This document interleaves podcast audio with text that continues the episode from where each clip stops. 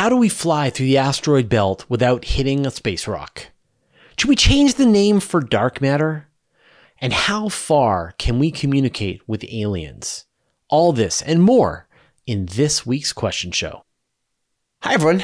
Welcome to the question show. Your questions, my answers. Now, as always, wherever you are across my channel, if a question pops in your brain, just write it down. I'll gather them up and I will answer them here. Now, just a reminder we do this show every Monday at 5 p.m. Pacific Standard Time, live here on my YouTube channel. So if you want the full, much longer episode, back and forth conversations with me and other people, you should definitely come and join us for the live show. And then, of course, we then take the live show and edit it down, put in all the additional graphics, and that becomes the question show.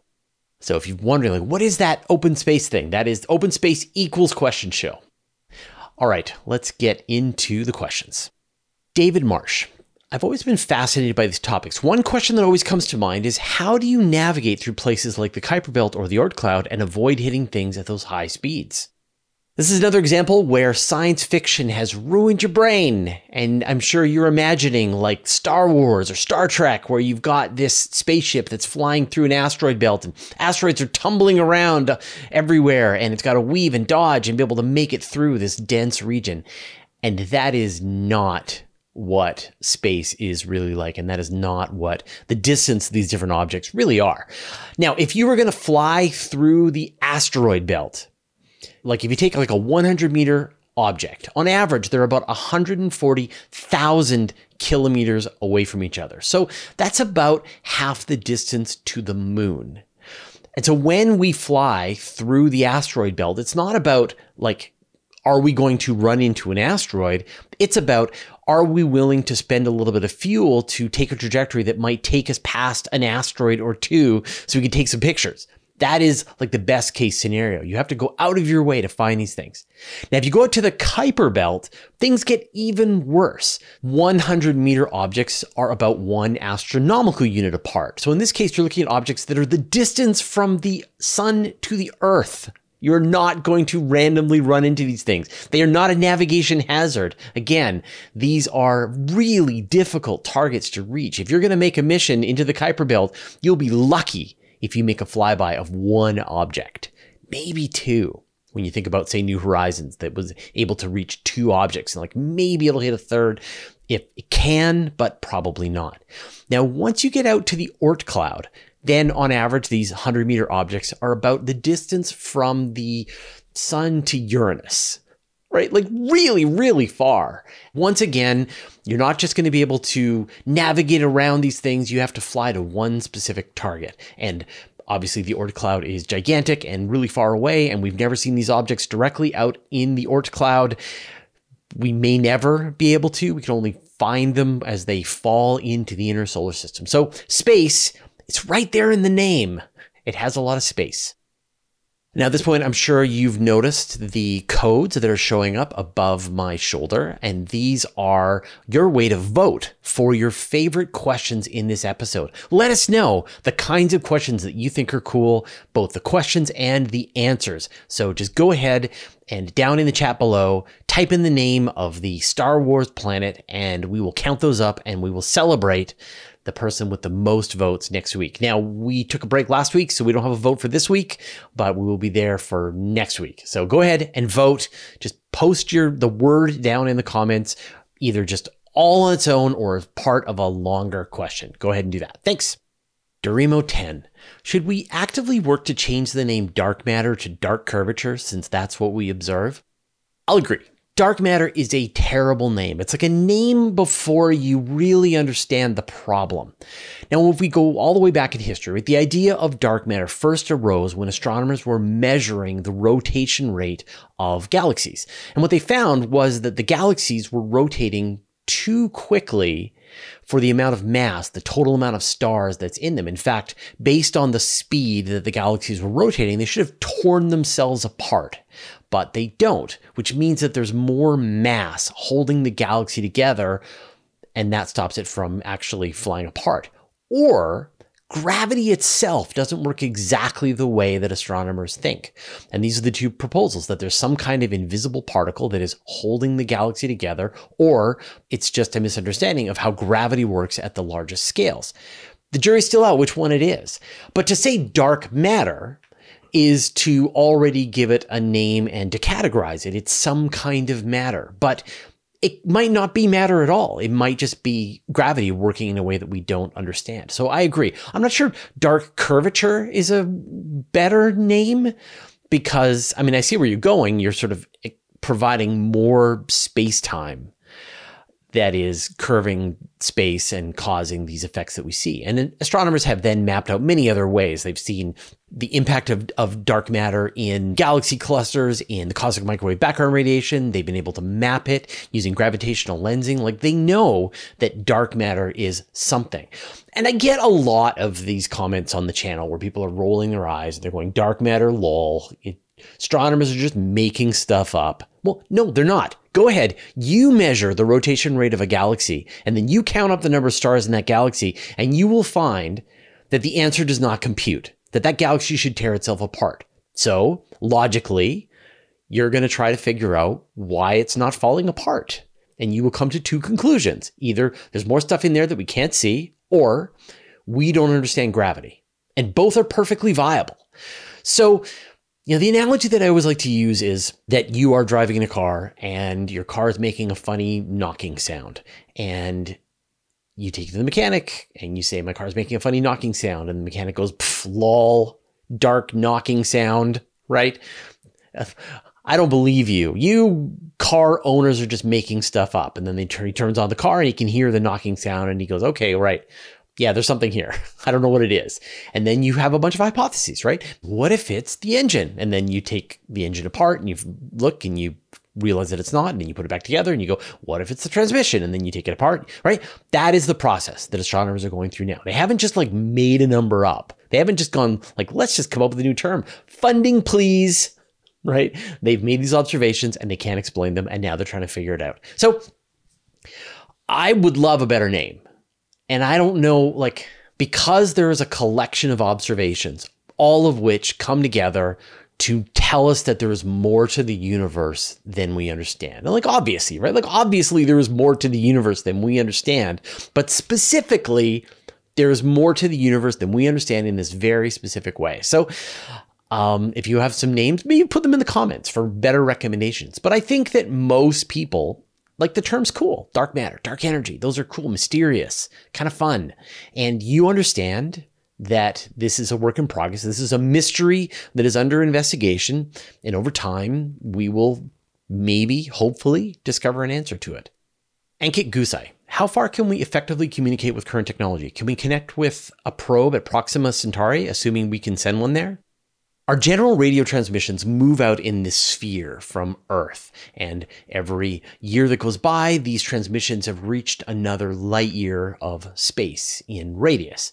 And the strength of that signal falls off pretty quickly. Like, we wouldn't be able to detect ourselves if we were just a few light years away. That'll change when the square kilometer array comes online in the next decade or so. And then you'd be able to detect, say, air traffic control system at like 100 light years away, or the cell phone in the pocket of an astronaut on Mars, which will be pretty amazing.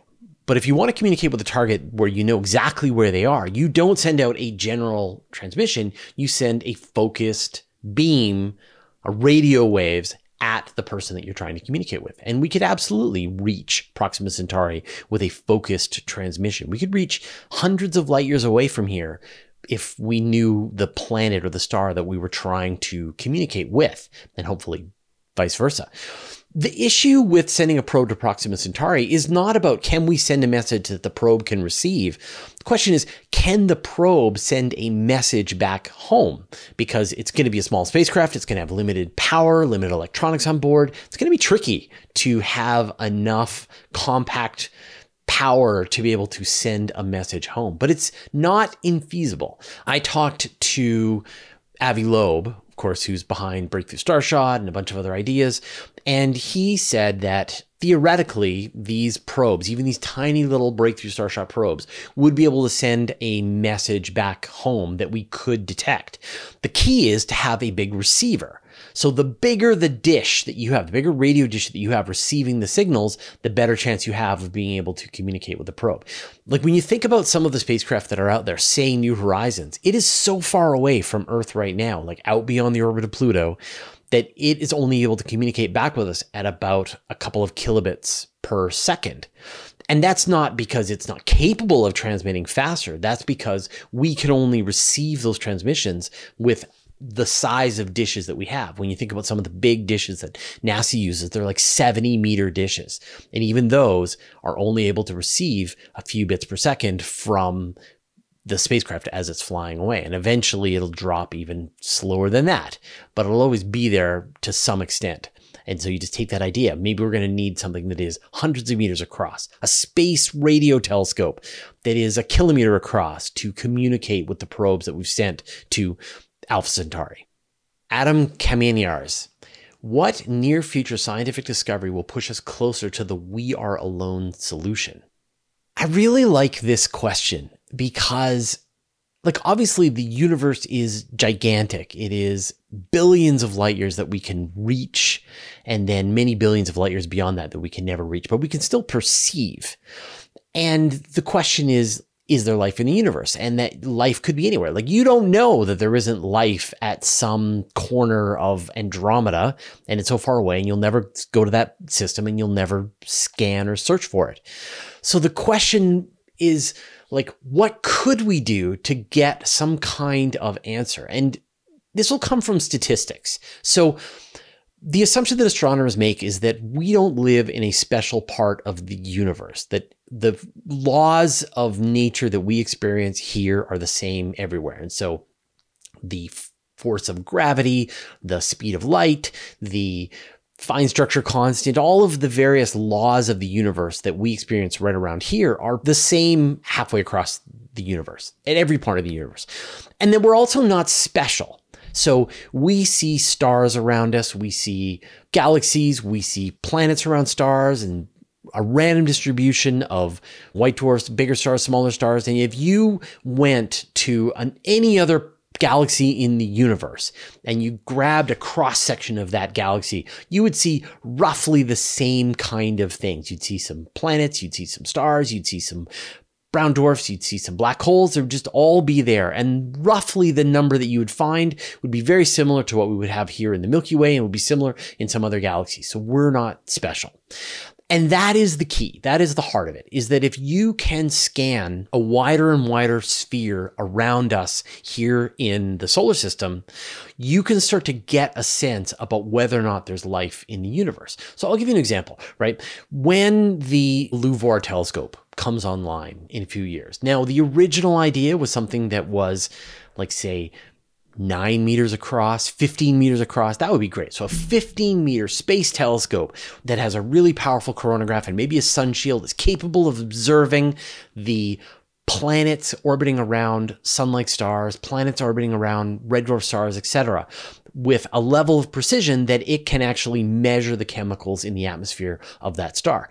And we get to that point, then you can know fairly well that there is or is not some kind of biological process that's going on on that habitable world that is filling its atmosphere with gases that tell you that there's life there, or that you're able to see the presence of some kind of infrared reflection from whatever is the alien equivalent of plants. And then there would be the detection potentially of chlorofluorocarbons and other things like that. And so you can imagine future telescopes. And if and if LUVOIR can't do it, then a bigger version, a 20 meter version, a 100 meter version, a 100 meter telescope with the solar gravitational lens, a quantum telescope. At some point, we will have telescopes that are powerful enough to be able to observe the surfaces of other planets around other stars with a level of resolution that you go like i can recognize the continents. I can see where the oceans are. I can see where the forests are or weird i don't see any forests. So we will have as our as our tools get better we will build this expanding sphere of understanding of our place in the Milky Way. And as we go out and we see nothing, if we see nothing at Proxima Centauri, we see nothing at Alpha Centauri, we see nothing at Barnard Star, we see nothing at Wolf 359, we just keep going and going and going out and out and out. We see nothing at the Trappist. Maybe we're a hundred light years in radius, maybe we're a thousand light years in radius, and still we're seeing these planets and we see nothing on them. Then we go back to that idea that we're not special. So what we see here in our local bubble is nothing we can then map that out to statistically the rest of the years. It could be wrong. And so you're always going to have a chance, you know, you're going to have error bars, but that is the way that we will try to figure out statistically whether or not we are actually alone in the universe. And we'll never, you know, you can't prove a negative. And so we will never get to a point where we can decisively say we are alone. But we will get to a point where we will decisively say we've looked to a distance of 100 light years in all directions. We've looked to a distance of a thousand light years in all directions, and we don't see a single shred of evidence that there is life on any habitable planet in any of those star systems. That is achievable, I mean, not within my lifetime, not within your lifetime, but within the next couple of, say, hundred years. We'll get to that point. And so I think that question of whether or not we are alone in the universe will be answered statistically in the next couple of hundred years. And again, like if you're watching this, you're going like, yeah, but you haven't checked every looking cranny. I understand, right?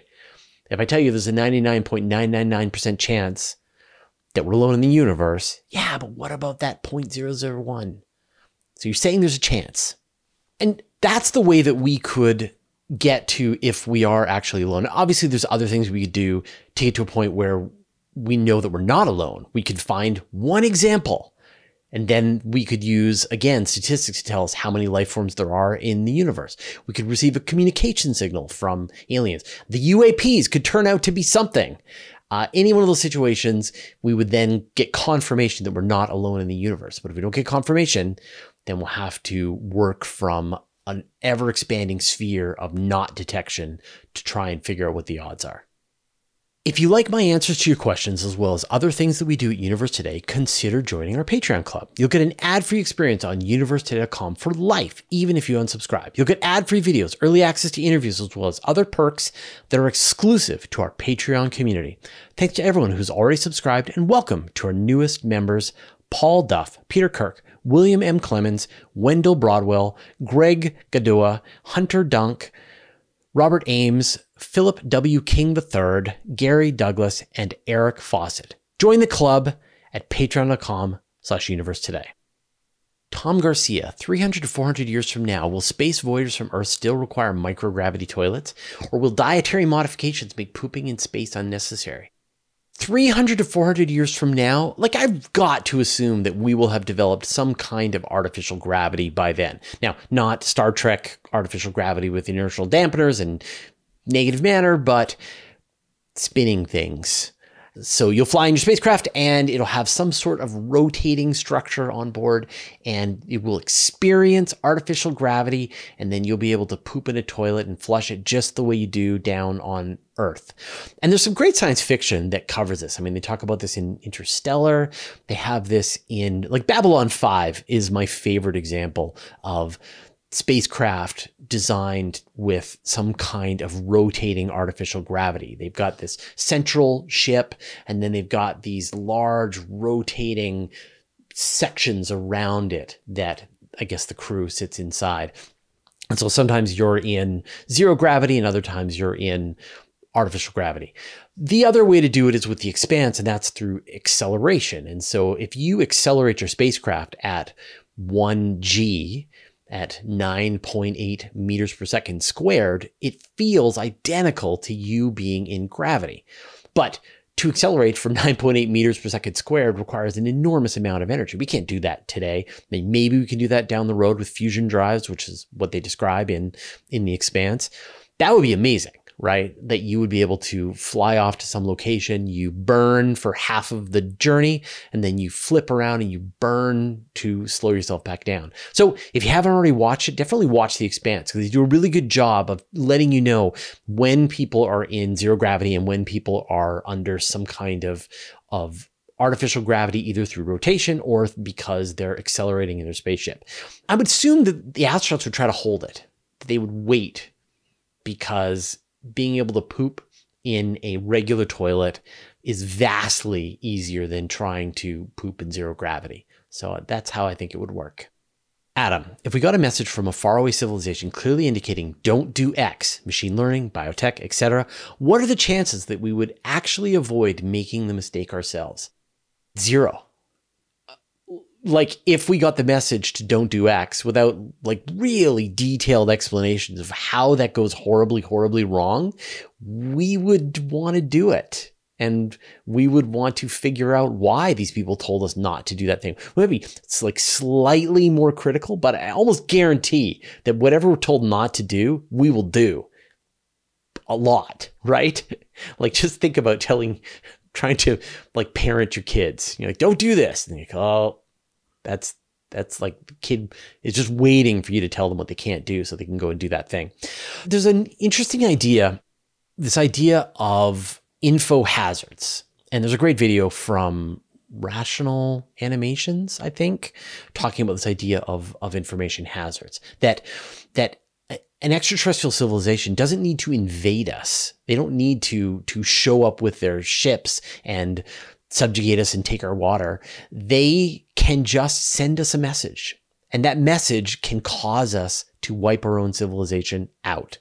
So the aliens can send a message like, here's the instructions to build a machine. And you read their information, and the machine, when built, provides unlimited power.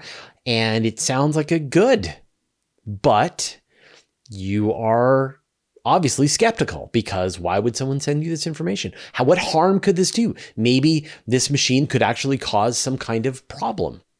This is an information hazard that you risk the fate of humanity just by knowing this information. And then do you publicize this information that you've got? Do you let other countries around the world know the plans to build this machine? Do you hide it? If you let them know, one of them's going to build it. It's inevitable. The more people who know this information, the more that one of them is going to attempt to build it. And so that seems like the most elegant way if a civilization wanted to remove a potential rival is to just send them a piece of information that will cause them to ruin themselves. It's brutally elegant. And uh, you know, there's been many science fiction stories that have that have talked about this. An example where it turned out okay was Contact, right? If you remember Contact, we get this message. They say build a machine. They're kind of vague on what it does and so they go ahead and build it. Like, it's crazy, but they do. And uh, woo, good good news. It just lets you travel to the Nexus and meet the aliens and join in the Galactic Federation. But it could also have generated a black hole and gobbled up your planet. You don't know which one it's going to be. Total explanation for the Fermi paradox if you wanted it to be. Eric Edmond one issue that I always have with understanding the cosmic microwave background is how can we constantly see it? When a supernova explodes, we see it as one event as the light passes Earth. So how is the CMB constant? Because every moment you are seeing different cosmic microwave background radiation. If you go back to the universe, like shortly after the universe, when the entire universe was opaque and then finally it's things started to clear up and light could reach out into space then that light has started this journey and it's been traveling for 13.8 billion years and it's finally reached our detectors here one minute later the light that came from one light minute farther has finally completed the journey and reached our detectors. And so all of the photons that we see from the cosmic microwave background radiation have been traveling unstopped for their entire lifetime, for the age of the universe so far, and finally reached our detectors. And I'll give you an analogy that'll help you sort of understand this. Is like think about when you're walking in a really thick fog and you can't see beyond a certain distance. And yet, if you move to a place that you couldn't see, now you can see, but now you can't see the place where you were. And that's because everything is relative to where you are.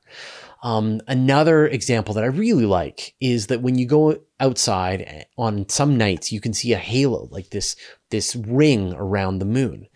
And this ring is caused by ice particles that are up in the atmosphere in the area where the moon is. And so the light is coming from the moon, it's being refracted off of the ice particles and coming to you. And the particles have a very specific angle where the light gets refracted towards you. But the particles are all randomly jumbled around, they're all flying around in the air, they're rotating.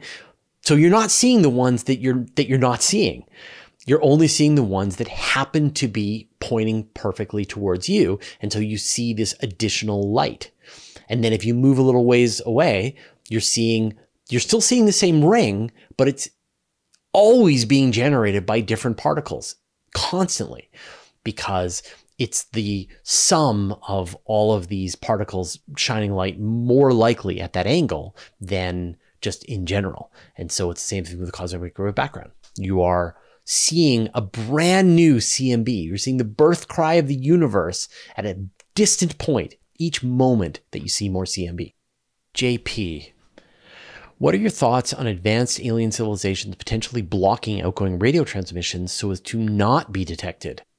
Yeah, this is one of the explanations for the Fermi paradox that we don't see aliens because this time of sending radio transmissions in all directions out into space is very short lived, and civilizations will eventually move to point to point communication. We're doing this as well. Like back in the olden days, they would have these enormous transmission towers that would send out just massive amounts of power out into the landscape and you could listen to the radio from some transmitter that was hundreds of kilometers away and now everything runs on fiber optic cables things run on smaller fields wi-fi uh, cell phone networks things like that and you can imagine a time when everything is hardwired, that there is no leaked electromagnetic transmission going on whatsoever, and we will effectively become dark.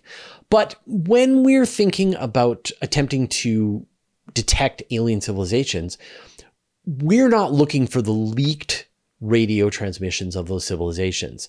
That's really hard to see. I mean, I ta- mentioned this before that right now we couldn't detect ourselves from Alpha Centauri. Like it's it's that small.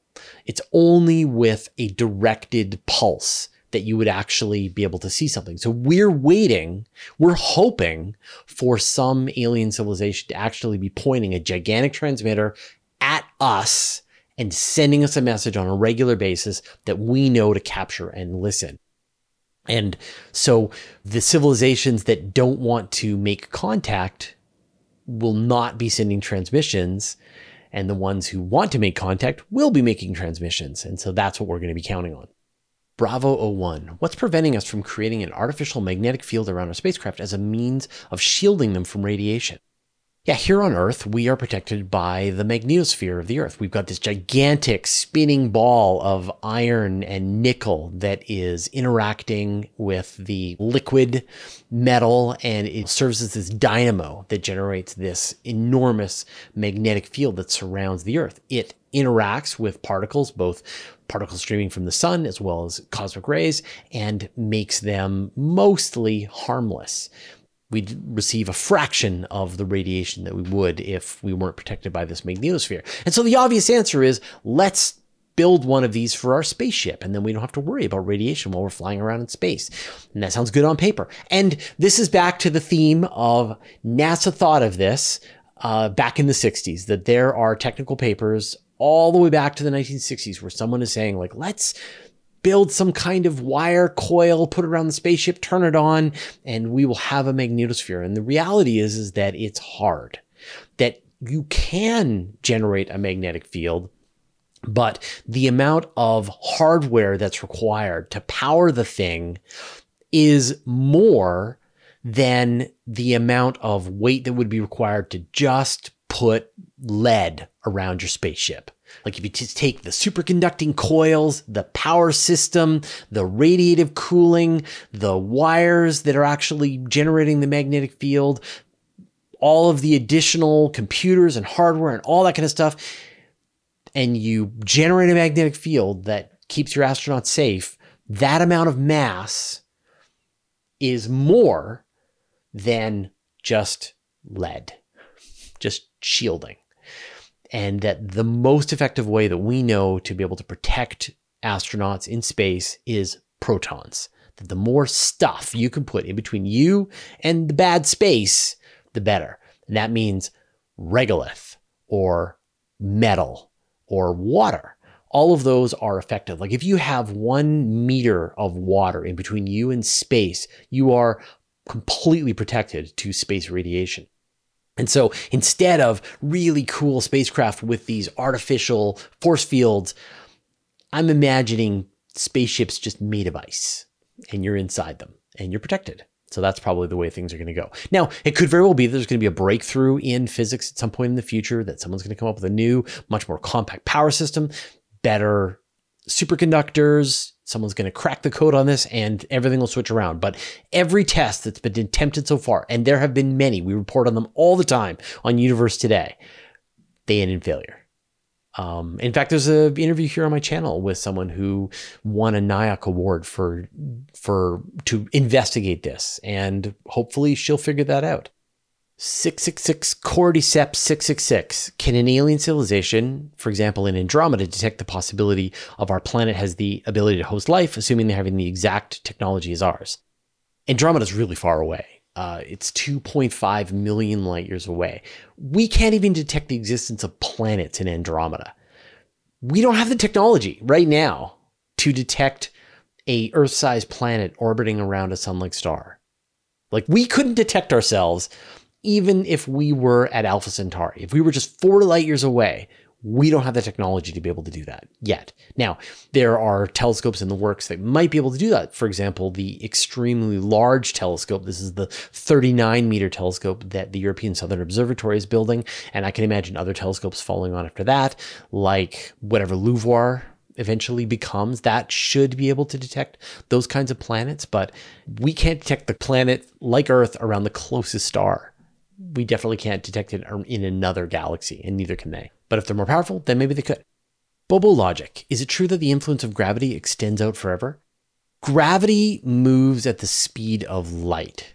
And so we experienced the gravity from the sun about eight minutes ago. We're experiencing the gravity from Andromeda about two and a half million years ago and we're experiencing the gravity from the edge of the observable universe 13.8 billion years ago. But we are experiencing some gravity. And so the farthest things that we can see, like we can see a galaxy in the James Webb Space Telescope, this tiny little red dot that the light has been traveling for almost the entire age of the universe. We're also experiencing a tiny little bit of gravity from that galaxy. And so you are experiencing the collective gravity of every single thing that you can see and can't see that is within the observable universe, which is pretty amazing to think about. You're being pushed and pulled in all directions.